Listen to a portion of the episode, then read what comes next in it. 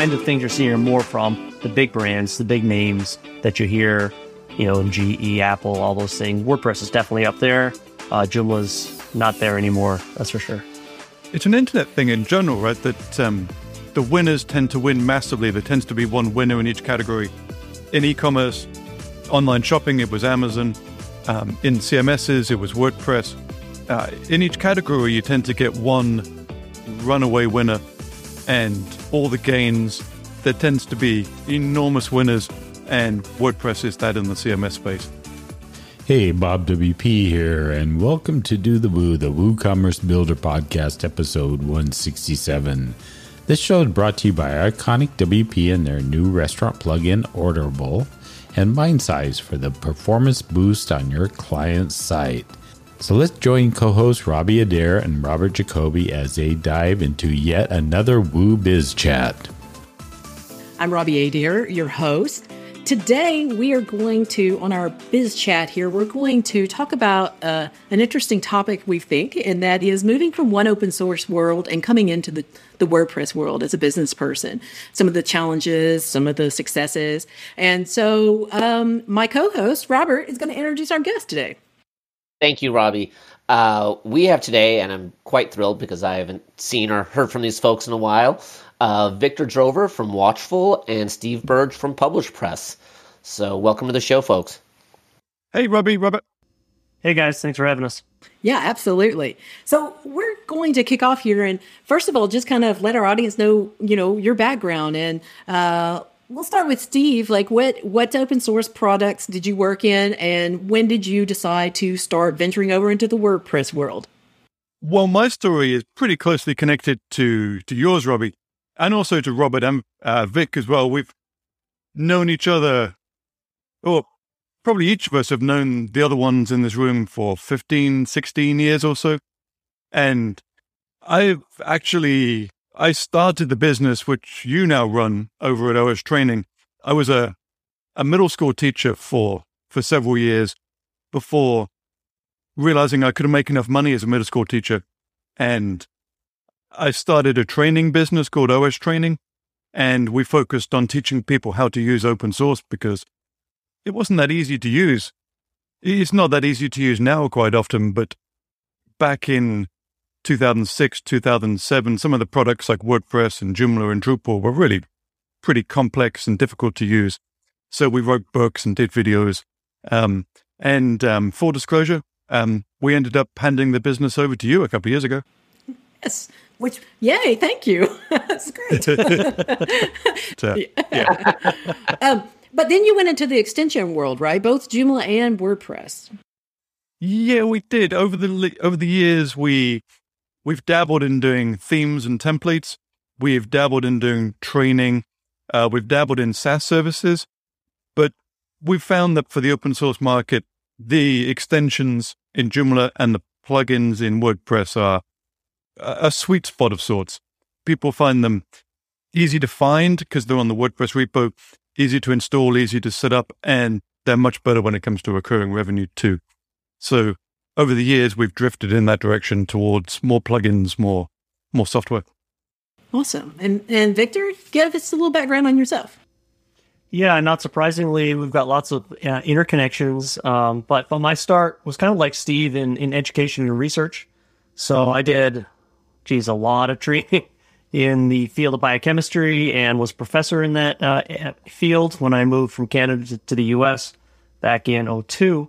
Uh, but during all that long training and hours in graduate school and stuff, um, was playing sports and needed a, you know, I, I was basically scratching my own itch. We needed a website for our sports team. Decided to try out a few platforms and eventually settled on uh, Joomla. At the time, it was a lot more feature rich than many of the other solutions. Uh, and of course, for a sports team, you need a calendar. So this is where Steve will come into this angle pretty quick. You've sold a business to me, and I've sold a business to Robbie. Uh, Robert, are you in here somewhere? Have you sold a business to one of the others in the room? Rob sent me a pizza once because he lost a bet on the Packers versus the Bears. Okay. That's maybe the only thing we've exchanged. I've sent you all a lot of love throughout the years. of course, of course.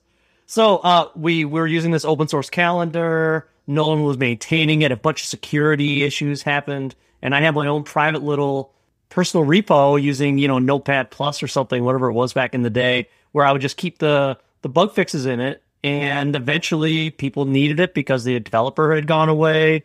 We turned it into an extension for the Joomla site that I was building. Um, and we sold extensions for many years. I partnered with lots of people in the Joomla world doing that. Uh, but I always had a few WordPress sites because I liked using WordPress, but I, I, didn't have a business in that area. Sold that uh, calendar solution to Steve uh, a few years, many years back now. Steve, I'm losing track. Uh, and moved into the services world with site management, and that's what Watchful is. It's a site management tool.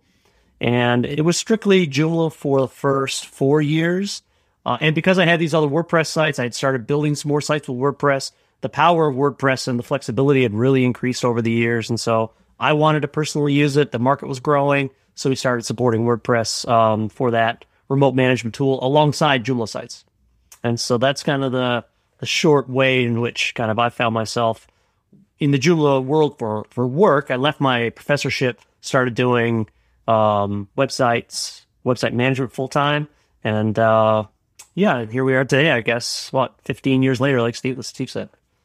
You know, there's so many things, and you know, I think we should start with what are the similarities across open source projects that make it easy to either be multi-project focused or have multi-project ability versus single project focused.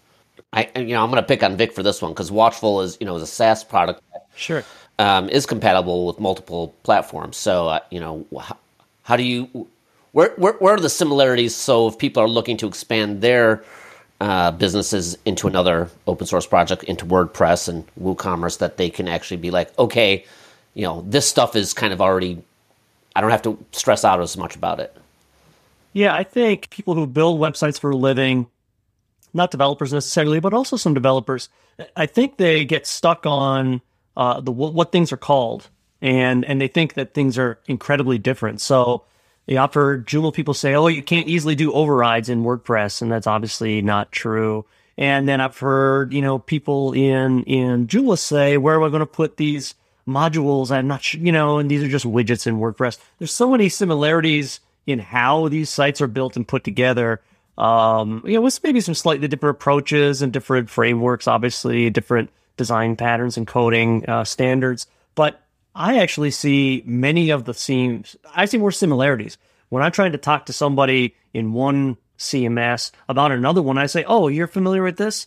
Oh, yeah, it's just like doing that, you know, but it's in a different menu place, perhaps." I see many, many similarities in the technology and how these sites are built and how they're maintained. Um, and I see tons and tons and tons of similarity in the people. The values are this are there's a lot of overlap in that open source sharing. There's a free side to it. There's a, a cost consciousness to it. Um, so if you ask me about similarities, I think there are many, many more similarities and differences. But uh, in in general, if people have a system and they like to stick with their system, they know their system. Getting their mind to expand and try something different tends to be the bigger challenge than actually teaching them the differences, which I think are are, are more or smaller than than the similarities. Yeah, there's a flip side to what you said there, Vic. That although the platforms themselves are very similar and maybe just have tiny terminology changes, people seem to be deeply hooked into one or the other. It's like we have a group that lo- loves bananas and another group that loves apples and another group that loves oranges. And really, they're they're fruits and they're full of vitamins and they're good for you. But try and persuade someone to move from eating bananas to eating apples and they're like, no, I've been eating bananas for 17 years. I'm not going to change. And uh, despite all the similarities, we've found very little overlap between the actual people that use the platforms, unless it's at the agency level.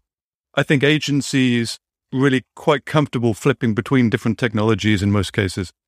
But the end users and a lot of the product people very stuck in their ways often in they chose a platform back in 2006 or 2007 and they're still riding it now 14 15 years later i totally agree with that steve.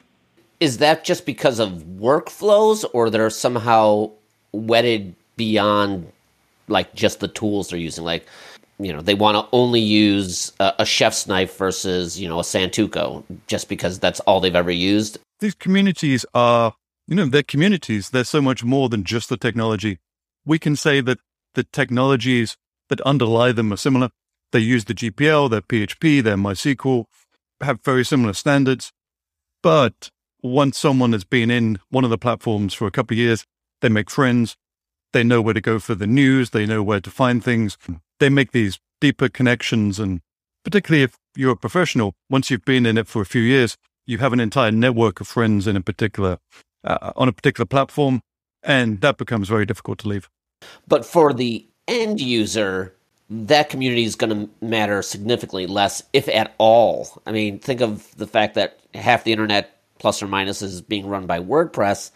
Trust me, I, you know, even at the biggest WordCamp, you don't see you know 100 million people show up. So does does that even really matter? Maybe a little bit less, but at the same time, they they get comfortable with things. They have a certain workflow, and the end user, it's about productivity, and the sheer loss of productivity that comes from moving platform is enough of an obstacle to stop people moving.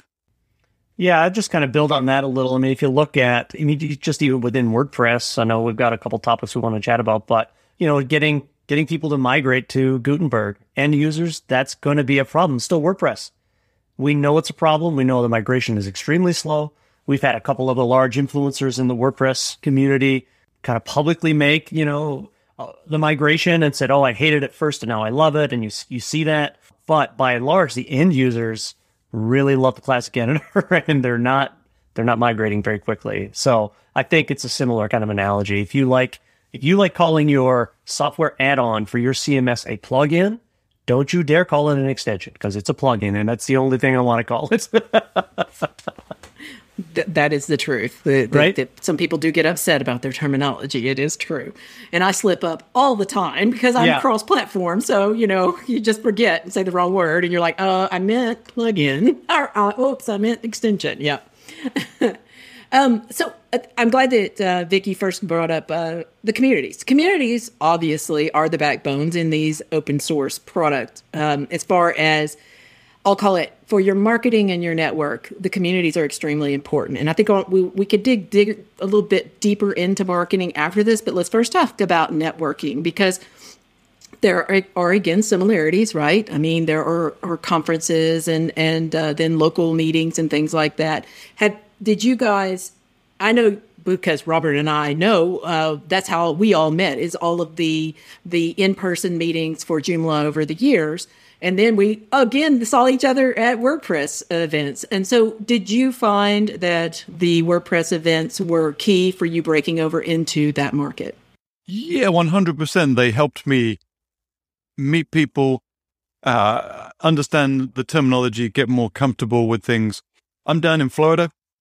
And so there was a, a time back when WordCamps, you know, pre COVID were more popular when you could easily hit five or six pretty big WordCamps from down here in Florida, maybe three in Florida. There was, um, I think, one in uh, Tampa, Orlando. There'd be one in Jacksonville, a huge one in Miami. And then within a few hours, you could be in Atlanta or maybe um, uh, Birmingham. The sheer scale and popularity of the WordCamp events pre COVID certainly made it a lot easier to get into the WordPress community. Uh, having come a little later than Steve, well, COVID kind of hit kind of as we were about a year after we kind of started breaking in. But just from a personal experience, I would say that I felt a little intimidated to go to, and we haven't started talking about challenges yet, but to go to a new community and try and uh, break, not break in, but kind of break the ice I found myself a little out of practice because you go to a Joomla conference or, you know, as Steve and I go, we know probably half the people there, if not more, most of the speakers mm, probably were speaking, probably were sponsoring, you know, we're more well known there. And you go to a, another space where you're not as well known. And I actually, well, just sharing that. I don't mind telling you guys. I just felt it kind of intimidating. So I think it slowed my approach. I've had better success, I think, not success, since COVID struck and every, I've, I've been more, um, comfortable going one on one with developers or other people that I want to connect with in the community to make those relationships uh, and relied on people like yourselves in this room and my other friends and colleagues, you know, Mike Demo, for example, folks who can kind of make that initial introduction. And so I think I've done more of that, especially the last 18 months because of COVID on these on video calls. Um, so I'm kind of looking forward now that I have a few folks that I can stop and have a coffee with, and I know their name and they know who I am. Uh, you know, I feel that you know I'm not nearly as intimidated, if you will, uh, to to go to those conferences and try and you know make your mark or become a little more well known or just network a little better. You know. That's funny, uh, Vic. Just because I yes, at the Joomla events, we all knew each other. And so it made it very comfortable. But I do remember one time I had a client who came and they felt intimidated because they didn't know everybody. So they came into one of those events. So I think it's the exact same experience that you had. We just didn't, maybe we didn't notice it whenever they were coming in. You know what I'm saying? Uh, so, yeah, but the WordPress events are definitely, there's a lot more of them, a lot more attendance, um, like Steve was talking about. And so they're, they're typically bigger as well. And that is a little more intimidating when you don't know anyone to even shake hands with. It, it does make it a little more difficult. But all of the communities, I mean, all of the open source communities I've been to, even though it's a little intimidating, I've never not felt welcome, as it were. And I think that's more an open source feel to me. I agree 100%. Yeah. If we're guessing how many WordCamps there are going to be next year, there may be half a dozen in the US total. WordCamp Europe seems to be on. Um, no word about WordCamp US, but it's probably going to be on. That's going to be a a lot less opportunities to meet people in person. If someone is listening to this and is looking to move over from another community, then things like Slack, Facebook group, I know a few companies like Post Status are experimenting with Twitter Spaces. Those kinds of things, oddly, might actually be more effective in terms of meeting people because they tend to lean towards smaller groups, I think. You join in someone's Twitter space or someone's um, uh, Zoom Hangout, you're looking at 15, 20 people max.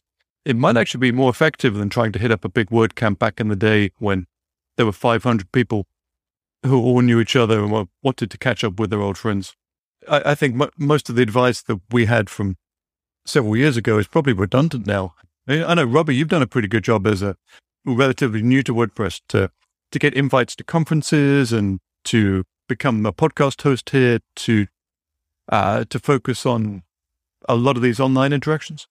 But you know, Steve, I'm really glad that you did bring up that, that, during COVID, all of these online events started happening. And yes, we probably next year are still not going to, we're not going to be full force back in person, whether they're offered or whether people are comfortable. Either direction, I just think we're not going to be full force. That is for sure. As well as, I there were there actually were, we have to look for silver linings, right? There were some good things that came out of these online events. Like you said, it did make for some smaller events. It did, I met a lot of people that I've never met in person that I have met in, in the WordPress world in the last, uh, you know, COVID year and a half. or whatever it is. I, I, keep saying that they just melded into one year to me in my brain. But yeah, I've met a lot of people this way. And now I'm looking forward to the day I actually get to go and shake hands with them at an in person event. But um, yeah, it's, it has been very interesting. And it it has been very active in the WordPress world, which I think is one of the reasons why it was Steve. I, it was easy for me to hop in and, and just start participating because it's it's a really active community, even online, even during COVID. It's still very active. I do think that the influencers became more important. Like you mentioned, post status, do the woo podcast, things like this. The influencers became much more important to help get the word out there during the this online crazy COVID time. And so I think that that has been a good thing. And it, there was already an infrastructure there in, in this WordPress world that helped. Whereas uh, I feel like some of the other open source uh, projects were a little, it was a little harder hit on them trying to go into online events. So, R- Robbie, your, your comment um, reminded me of a difference. Rob, Rob, you asked me about uh, similarities earlier. One of the differences I noticed, especially in the last two years, related to your influencer comment, is that it seems to be a number of kind of the original WordPress you know, OGs, I guess you call it, who either really have a a, a very influential um, like flip their early experience in WordPress and their maybe they had a popular extension or a popular blog or something like that or popular service, turn that into a, really uh, a career with a loud uh, megaphone or a large audience, or turn it into a um, some kind of uh, continuing uh, ongoing paid consulting type situation, um, a number of these influ, or maybe just uh, the paid influence online. I'm not sure. I think that feels like that's there's like a career in the in the WordPress world of influencing, and you can make a living doing that. I don't think that exists in Joomla that I know of, unless I just was not aware of these things. I would have never once said to myself, which influencer can I hire to help me promote my content? That's never a thought that I've ever had in my life in Joomla, even when it was the second most or one of the most popular platforms online. Is that because of social media has changed? I'm not sure. But I mean, do you guys feel that's right? Yeah, and and like it, it's not just Joomla. I think that is lacking in that. I think WordPress is actually of the the open sources that that it is kind of the leader in that that space. I think it was there before COVID. That's why agree uh, that it, it it only strengthened during there. That's that's what I think. Robert, what do you think? Do you, do you think uh, it's it's the scale of the community, or the amount of money already, you know, sort of percolating through the community. I mean, because we we the, the, WordPress community has you know you have Automattic, you have WP Engine, you have you know a number of firms that are very very WordPress focused that are valued in the hundreds of millions to billions of dollars. And th- does that in and of itself create a totally different you know world for communication for starting up a, a business in a specific platform? Um, is that one of the reasons you know you guys look to expand to another platform? I mean, both having started out in Joomla. Um, so I guess there's a bunch of questions in there, but that my you know my thinking around it is that there's just so much money involved that people will gravitate to it to figure out how to create new businesses and uh, methods of marketing and communication. The opportunities are, are, are massive with that being said, though, that's uh, the competition is harder, and I think this is Steve and I have had some conversations about that too. You go in with a, a calendar plugin or calendar extension in Joomla world, you have less competition if you go in with a calendar plugin in WordPress, right? And so that kind of leads us into also the, the how you market it differently for this. And, and Steve, like I said, you, we've talked about this in the past. What can you share with us your experiences with that? Uh, let me put some numbers on this specifically. That we are in the Joomla world. There's probably I counted them up the other day. There's probably thirty to thirty-five viable businesses still in the space, still making money, and one of the more successful ones with our Joomla arm. And if we end this year growing four or five percent year on year, I'd be happy because I know quite a few of those other businesses still in the space will shrink year on year. Whereas we're growing, uh, probably our fastest growing WordPress arm is PublishPress, which is a, a series of publishing plugins. And if we don't grow 100%, I'd be unhappy this year. Oh, holy mackerel. We're looking between a success in the Joomla world is being flat or up just a, a, a tiny minuscule year on year. Whereas success in the WordPress world at the moment, as things are on a, a bull run, there's a lot of money floating around, as Robert says. The scale, the possibilities, the um, the growth trajectories that you can be on in WordPress are just vastly greater at the moment. Victor, what about you? What are you seeing? I mean, like Robert said, there was, you know, the the, the amount of money has, has created all kinds of opportunities uh, that are quite a bit different. The Steve numbers are, are on track. Um, in terms of the competition, you know, he's exactly right. And let's put some other numbers on it, right? How many plug how many backup extensions are there for Joomla? One. You know, there are probably 30 for WordPress uh, that everyone has heard of, and there may be another 30 or 40 besides that that no one's ever heard of. I mean, there's, you know, just the the scale is so much larger. And Steve mentioned earlier they had nav- drifted kind of in a certain direction because that's where kind of their success had taken them, and they followed that which is smart, of course. We're following, you know, our users at Watchful who are updating their sites in Watchful. That's their main thing. Their customers come in asking for WordPress. I was going to make this reply to you, Robert, earlier when you mentioned that end users don't care necessarily what is powering their site as long as they can, you know, it's productive for them. Our customers, meaning, you know, we started out with a tons of a ton of Joomla users. Their customers come to them. People want websites built and say, I need a website built in WordPress. Please quote me for a WordPress website.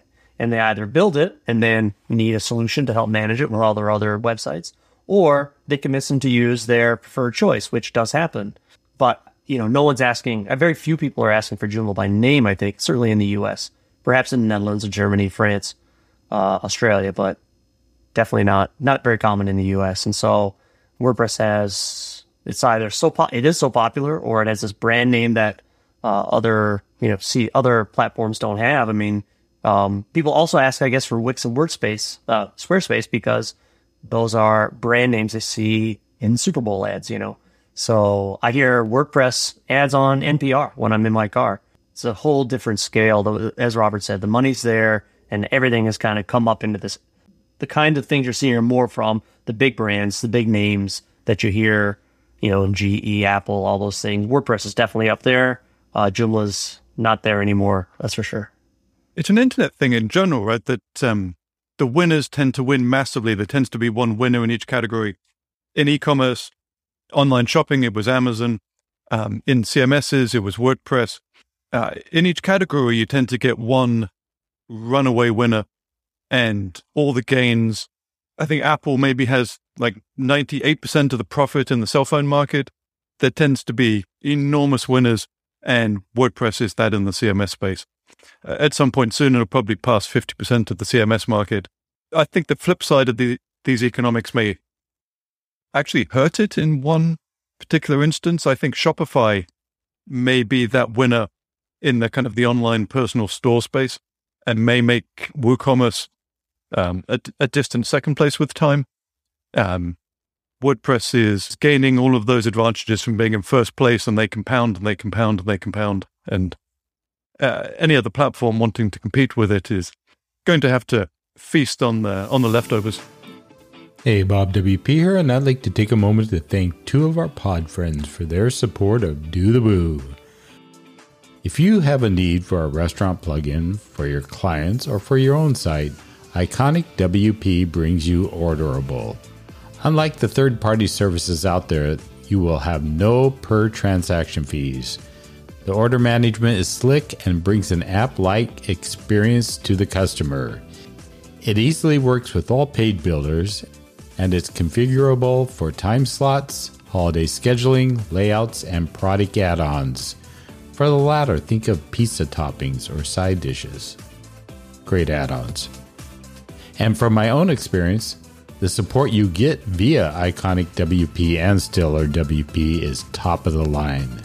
Simply go to orderable.com to get you or your client's restaurant online.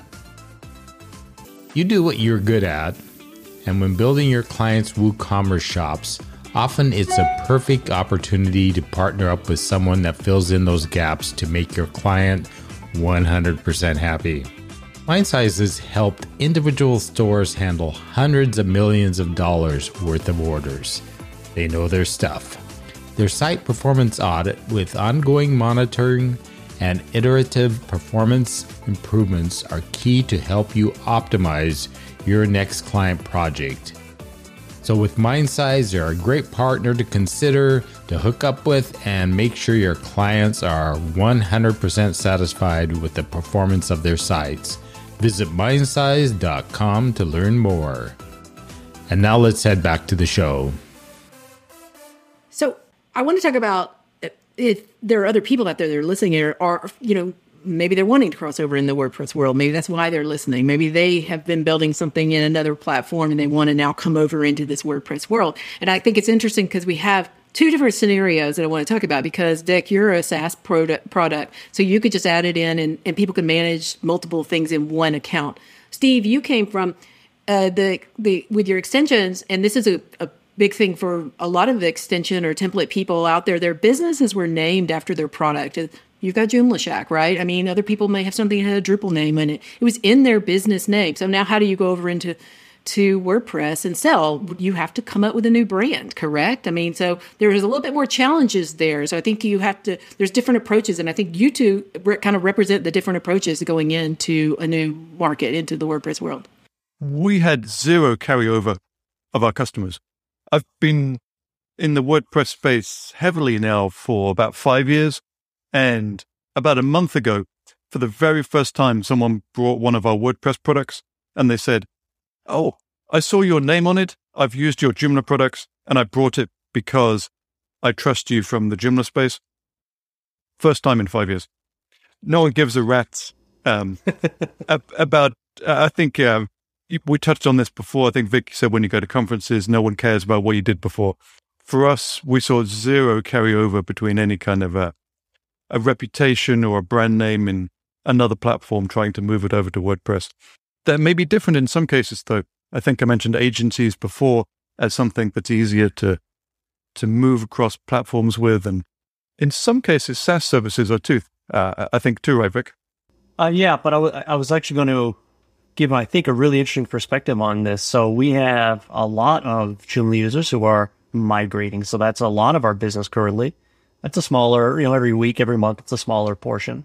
Uh, but um, because we're finally reaching out to you know WordPress people at WordPress you know places. But uh, what's interesting is if you have so we're happy that a lot of folks are still using Joomla and still managing their sites and still building sites. That's a bulk of our business. We're happy about that. Provides us a base to build WordPress business on because it's recurring revenue, all those things.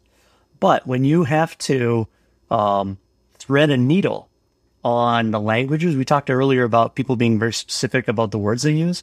When you have to call something an extension update versus a plugin update, and by the way, WordPress also, uh, Joomla also has plugins, so that's a little source of confusion. Uh, what language do you use? Is it a trigger for someone? Maybe trigger is not the right word. Is it is it like a um, a signal to a WordPress user if they see a Joomla term and they go, oh, you know, I don't really like that. I actually want something that's dedicated to WordPress because maybe I'll trust it more, or maybe they're more invested in what I want to do, or maybe they understand me better.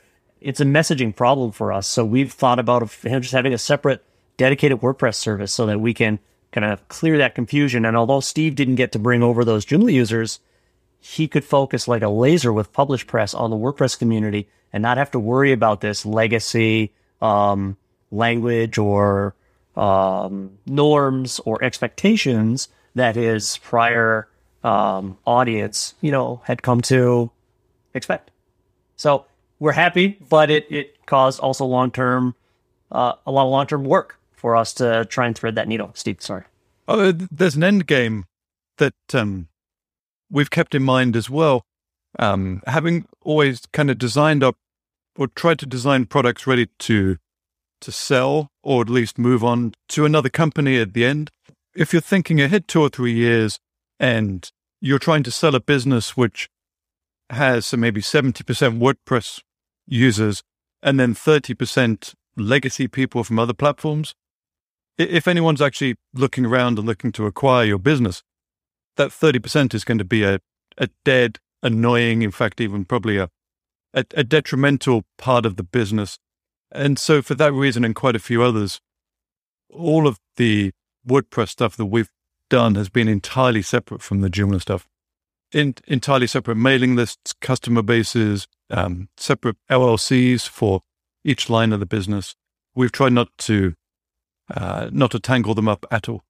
I really like that idea, um, and I, I think you kind of hit the nail on the head with you know what's the exit for some of this kind of stuff and having a clear focus uh, really just makes the entire acquisition process a lot easier um, or the sales process depending on which end uh, of it you are so you can be like okay this is a wordpress product if you want to take it and run with it in some greater fashion then that's great but you know you're not getting confused with and, you know especially that kind of su- support debt that you know if the acquirer is WordPress focused, they will have no idea how to manage Joomla support. And that would become a much greater expense than just the WordPress support that they would already have to do.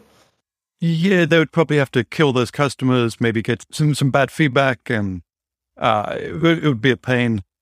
But again, we're talking in terms of products. I'm not entirely sure if the same would apply for agencies and businesses that have a slightly different focus. Um, I, I know, Robbie, you do have an agency too, right? And you you find it much easier to switch between platforms? Yeah, and I, I wouldn't. It's you know switch. I don't know is the right term, Steve. I would call it offer because it, and and I'm a little bit like Vic was saying. He never gets anyone that's saying, "Make me a Joomla site, um, uh, make me a WordPress site." It's what you hear. Um, but I, I, my agency is a little bit unique just because we have an application builder called Fabrik that is only in the Joomla world, and so we still do have that type of inquiries coming in. They're they're they're coming in asking for Joomla for that purpose. Um, so we do still have that, and it is US based too, by the way, Vic, that I'm getting those from. So that you know, so we still it's still out there, and but we also offer both. So that's why I say I like to call it offer versus a switch. And so yes, in my agency. Um, we do both WordPress and uh, Joomla, so we're doing both both platforms in there. Um, we probably do get more more inquiries about WordPress now. Um, and, and, especially because we've been concentrating with WooCommerce and, and, and been so involved in the builder community and stuff like that. So I think that's, you know, part of what is, is, is helping with that. Um, we also though, and it's like I brought up, like Steve and I talked a long time about this because it, there, and he was not the only one. So many, not just, not just extension and template people, but even the agencies named themselves after their product. And so if you were like, my name is, you know, you Web Builders or something, or or Drupal Web Pros, it makes like why would somebody come and ask me about a WordPress site, right? And so we had a more generic agency name, which was to our favor because we do video production and such too. So we had a more generic name, and I think that helped. So um, and and Vic, you had Watchful, which is you know it's it's a nice generic name, but I'm, it was very interesting to hear that you are I didn't even think about the terminology issues that you would have, and I would think it would just be an understanding for the end user too. Not, not. this. I mean, some people will get their feathers ruffled, but just an understanding. Like if I, if, if a Joomla person sees, oh, the plugin updates, they're like, well, what about my components? And, you know what I mean? So yeah, I think it's a little more um, visceral than that. Like if you go to a website and you're an English native speaker and you're reading something and you can tell that it hasn't been written by a native English speaker you, uh, I think, this is how I feel. So I won't speak for you guys. I feel like mm, I'm not sure if I don't know if I immediately trust what I'm reading because I'm not confident that the writer has full command of what they're trying to. Yeah, and that's not a judgment, but that's how I feel right away. And if I if I see three or four of those instances and I'm a couple paragraphs in, probably I go back to my browser and do a different Google search, you know, or pick a different result. I think if you go to a site, expect you know, you go to the WordPress repo, you find the Watchful client there, you click it, you go to our website, and now you see something about Joomla. You're like, oh, I thought I was going to a WordPress. Like I think right away the body just has a reaction, even if you don't think it's negative. It's just it didn't meet, quite meet your expectation. So we've been working on some ways to, you know, oh, if you're coming from the WordPress repo, let's focus the language on the site about on WordPress and make sure it's meets your expectations. If you're coming from here, you know, so we're kind of working on some personalization to solve that problem, which is interesting uh, from someone who loves to build websites, which I don't get to do much anymore. Uh, I love kind of being able to dig in a little and do that. Uh, but I do think um, that I don't know. I, I, I just assume other people are like me in that they there are these little things that if they seem a little out of place, it can throw them off a little. So I, I don't know how much of a role that plays, but uh, it is something on my mind. There are plenty of SaaS providers that target anything and everything, and yeah, they make. Sh- you know, you don't see those specific things until it's like, oh, by the way, you know, what platform do you want to install this on? We already have a plugin for that, or this is the JavaScript snippet that you're gonna, you know, cut and paste, um, and you know, try to stay away from it. Yeah, yeah. Just a final example. So we're rebuilding our onboarding page. Uh, currently, you say what platform do you use, and you make a selection from a dropdown. Now we're changing it up. You put in your domain name. We'll detect what it is and show you the right results so that you get exactly what you expect. The software auto installs for the right system you have, and it goes forward. And we're trying to not throw up any red flags. We, we want to make it faster and easier too. Um, and technology lets us do that. It's just we hadn't built it in the past. So one of the things we want to do while making it easier is remove any of those red flags that someone might, you know, before they get a chance to kick the tires, might think they're not quite where they expected to be. You know, one of the best things that happened to I think a lot of businesses in our space is a few years ago, uh, Drupal, Joomla, WordPress, and others got their act together with trademarks, and individually they each decided to bring down the ban the ban hammer on using their trademarks in product names, and a lot of people were complaining. But you know what? It was wonderful for them, uh, unless they really couldn't get their head around creating a unique brand for themselves because it forced a lot of people to take WordPress out of the name, take Joomla out of their name, take Drupal out of their name, and actually try and stand their own brand up as its own unique entity. Yeah, I agree, Steve. I, I do think that's a good thing as well. Just for the things we were talking about here, doesn't pigeonhole them so much.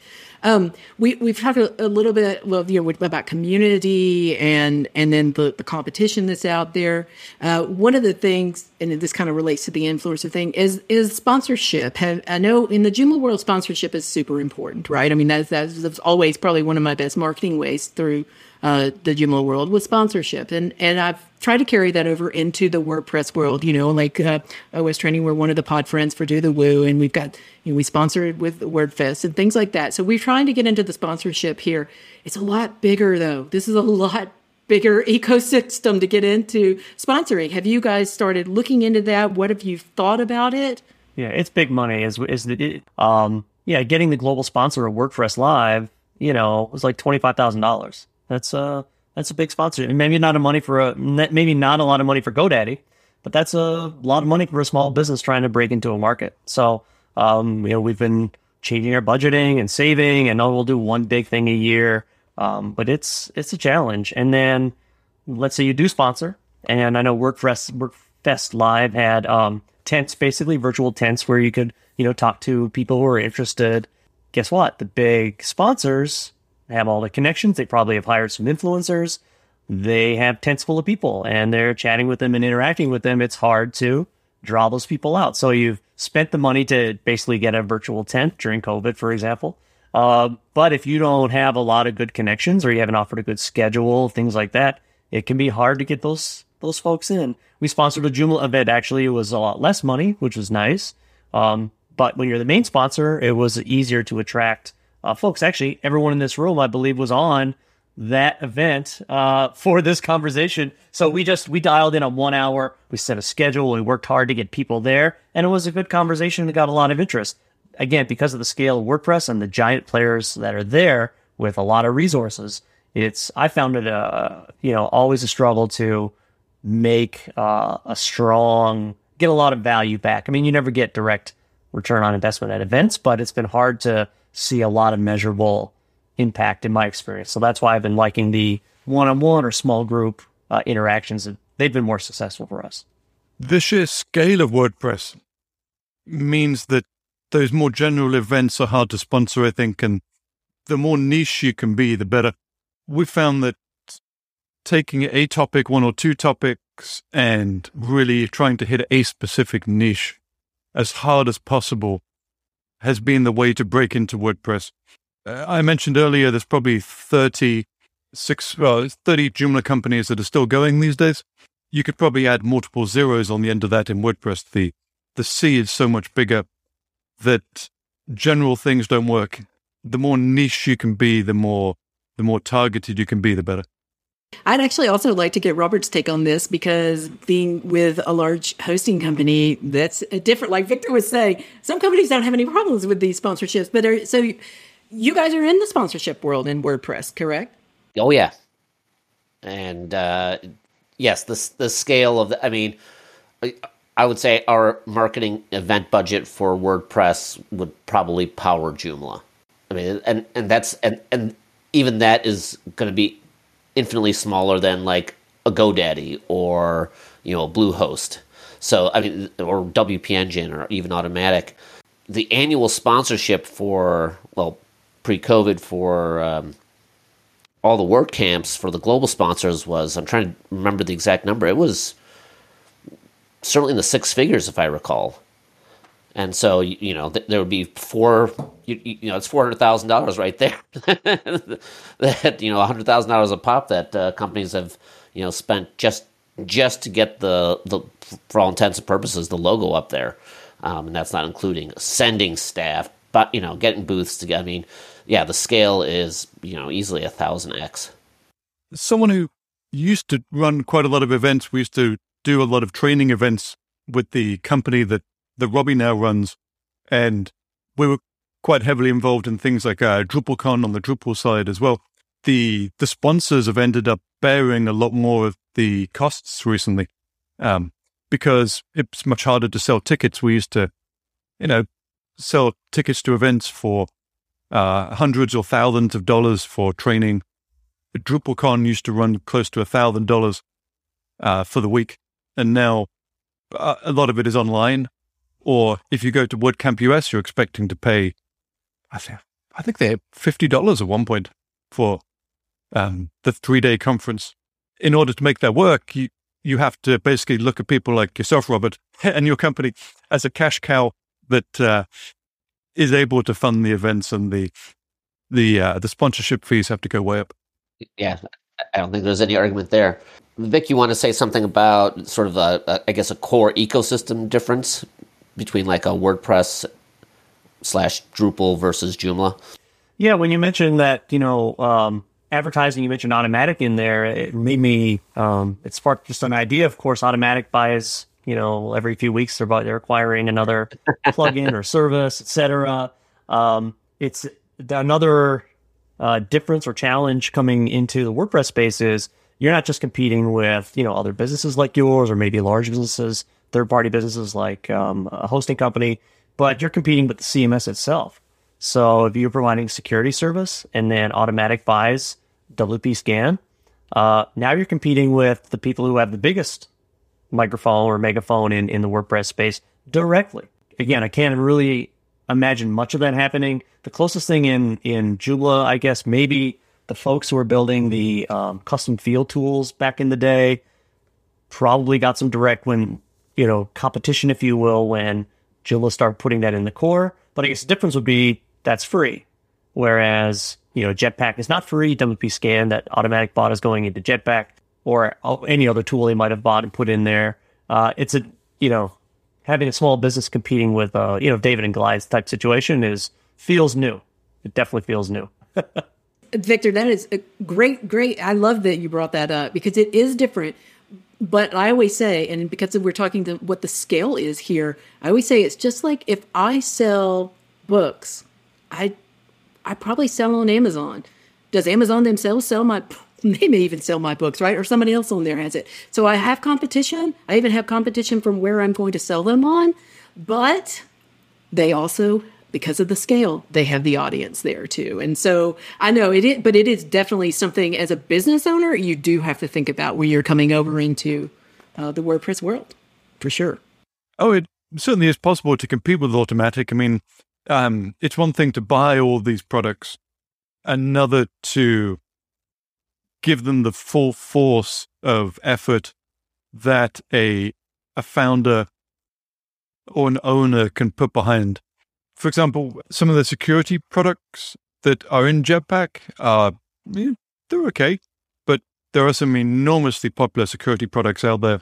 Um, at PublishPress, we compete with a couple of Automattic plugins, but those are you know one tiny part of so many things that Automattic is trying to do, and they're really not the biggest company in the world. Um, I think their headcount is I'm going to say less than two thousand, maybe. Maybe I'm I'm off there.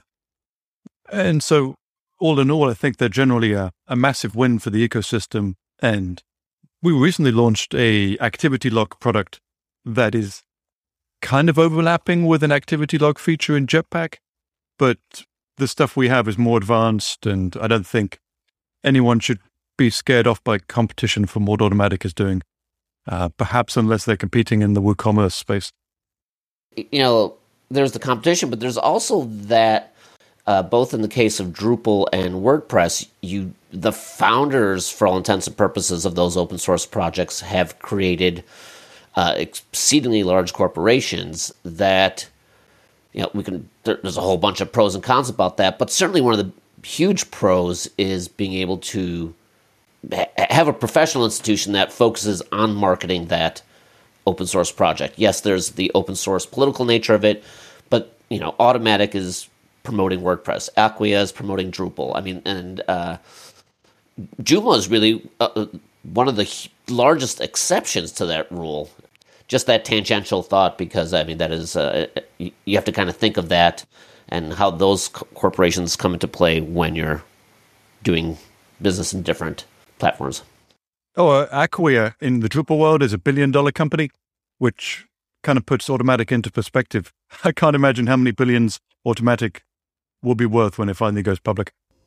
Yeah, I was going to say, um, uh, if you're coming into the space as you know, keeping all those things in mind is really the most important thing, and I think that's the topic we're discussing. Right? If you're planning a move, what are your expectations? Well, expect to pay more for sponsorship. Expect to have more competition. You, it's not really a should you compete or not. It's just are you prepared to compete? Are you prepared to um, have a different uh, approach to sponsorship, for example? Um, those are the things that you know people listening should just keep in mind, no matter what they might be coming from, if they're coming into the WordPress place. And speaking frankly, uh, are you prepared to to lose money or uh, just keep going on the effort of your of your sweat labor for the first two years, for example? It, we mentioned the published press, for example, is growing at at a good clip now. We've been at it four years we lost money the first two years. We took money from our Joomla business and invested it into into PublishPress to get going to pay the developers. It was a costly endeavor to get that initial break into the WordPress space, and then the competition is stiff enough that every new product we launch is requires a substantial investment as well. switching platforms or switching CMSs is almost really creating a whole new startup rather than just a different product line. Yeah, you you hear some stories. I've read a few stories of, of WordPress companies that launched, you know, 10, 15 years ago. And a couple of them I read, oh, we were proudly profitable from day one. Not in 2021, you're not going to be. not unless, not unless you're some kind of a genius or get lucky or, or, or some other lucky break comes your way. That it, the competition is going to be tougher. You're going to have to have more money on hand. You're going to have to be prepared to lose some money to take some risks. Um, uh, the rewards are there if it works out. I think I think you could look at something like Tesla, like that. You know, they're still not profitable, right? You know, you know, they decided they were going to disrupt the the car market. They're breaking in as a, as a new player. It was very expensive for them to do so. I think they're probably considered successful now, but I'm not sure they're still turning a profit. Are they, or just started turning a profit maybe the last few quarters? Um, but it was very expensive for them to come in, and and that's what's going to be like switching to any any system, not just WordPress or not just technology. Well, Amazon didn't have a profit for what, like 20 years? and and even if Tesla's not profitable, they they're going to be the Kleenex of electric cars, right? I mean, right, right, seriously. Right. So yes, yeah. So you have to go for the long haul sometimes. I totally agree there. Well, guys, I thank you so much for for coming on. I think that um, you know this an interesting topic that I think that there are a lot of business owners out there that are contemplating this no matter what CMS they might have been in before coming into the WordPress world. And so I think it's very kind of you guys to come on and share your perspective with the with the audience. Hopefully we did not scare anyone from coming into the WordPress world. Yes, it's going to be hard, but uh, as Steve said, once you make it, it can be very, very profitable. It can be the right thing, the right move to make. And so, um, anyway, um, guys, thank you so much for coming on today. And uh, for all the questions that are sure to come that Robbie and I don't want to answer, uh, where can we find you, Vic and, and Steve? give me a give me on Twitter, uh, Vic at uh, at Vic Drover on Twitter. Be great. And Steve. And I'm Steve J. Burge B U R G E on Twitter. Well, thank you guys again. I really appreciate you taking your time today and chatting with us. Thanks, folks. Thanks, Robbie. Hey everyone, Bob WP here. Thanks again for tuning into today's show. I'd like to give one more shout out to our pod friends.